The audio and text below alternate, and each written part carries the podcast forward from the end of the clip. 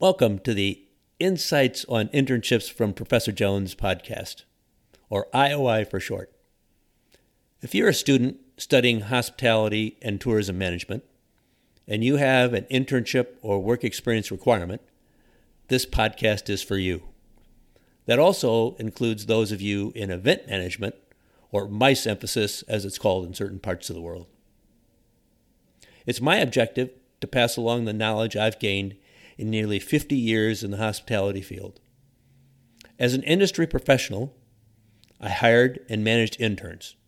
As a faculty member, I supervised students in their internships and oversaw internship courses. As an academic administrator, I developed curriculum that incorporated internships and work experience. So I've experienced every aspect of the process. Each episode will typically be less than 15 minutes long. The topics will cover the entire range from determining the type of internship you want, through the actual internship experience, and finally the reflection afterwards on what you've learned and how to connect it to your future career ambitions. The topic of this episode is turning a work experience into an internship.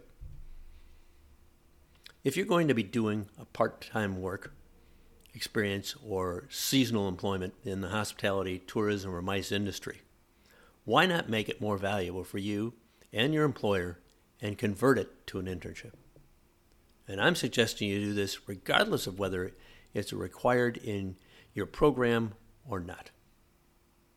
While the focus of the episode is on the student, this would be an episode to be shared with the management of your employer or potential employer for sure. The agenda we'll talk about the differences between the two work experience and internship, why you should make it an internship, and then how, including the key elements involved. So let's talk about a work experience first. Work experience could be part time, seasonal, or even a full time job. It's single position focused. It's important to getting a feel for the industry. Uh, you learn things like industry jargon and how things work within an operation, even the areas that maybe you like within the industry.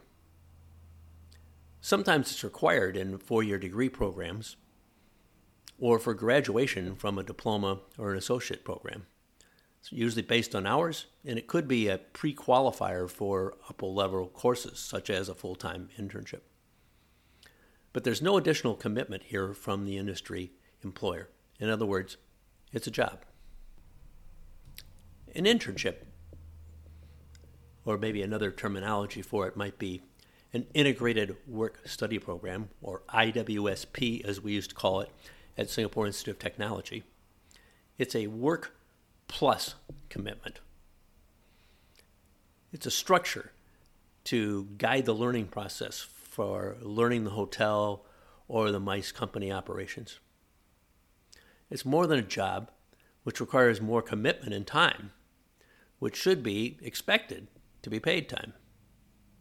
It means the employer needs to take a future management employee perspective in the way they structure the internship and the job. So, why should you do it? First, let's look at industry. Using it not only to contribute to a student's learning experience, but also a recruiting tool for future leadership. In a tight job market, it can be a point of differentiation between you and your competitors. It's a commitment for a future staff level position, for a person with ambitions for a career in the industry.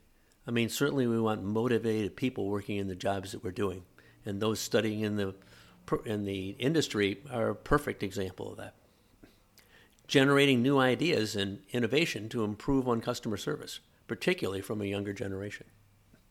For a student, it's an extension of the learning process. Why you chose to study for a university degree, for example. Preparation for entering a management position upon graduation. It can expedite your career progression. A little like taking an AP course in high school to prepare for college in a USA scenario. It provides direction for the area of the industry to pursue your career. It helps you to make the right choice. and it's establishing your resume and your credentials. So, how? Well, there are key elements that should be included. A, a rotation between positions. B, shadowing managers. C, attending management meetings. And D, a project focused on an area of need for the hotel or MICE company. Now, you can see the IOI podcast episode, Final Project or Capstone Project, for more details on this. But let's look at the elements in more detail. First, let's start with A, the rotation between positions. Ideally, the internship would involve at least two rotations if there's a three month or less period of time. They don't have to be equal in time, and they could be done simultaneously, perhaps splitting a day, for example, or doing each on different days in the same week.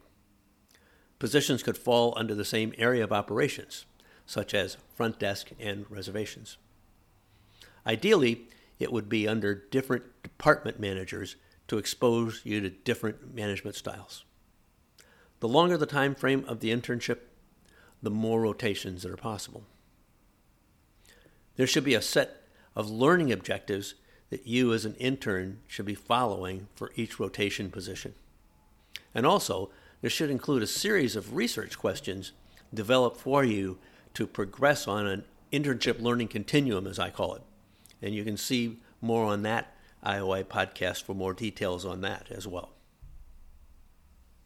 Now, a great reference for creating the structure I'd recommend is a book by my former colleague, Dr. Michael Collins. It's titled Make It Count Getting the Most from a Hospitality Internship. It was published in 2017 by Kendall Hunt Publishing.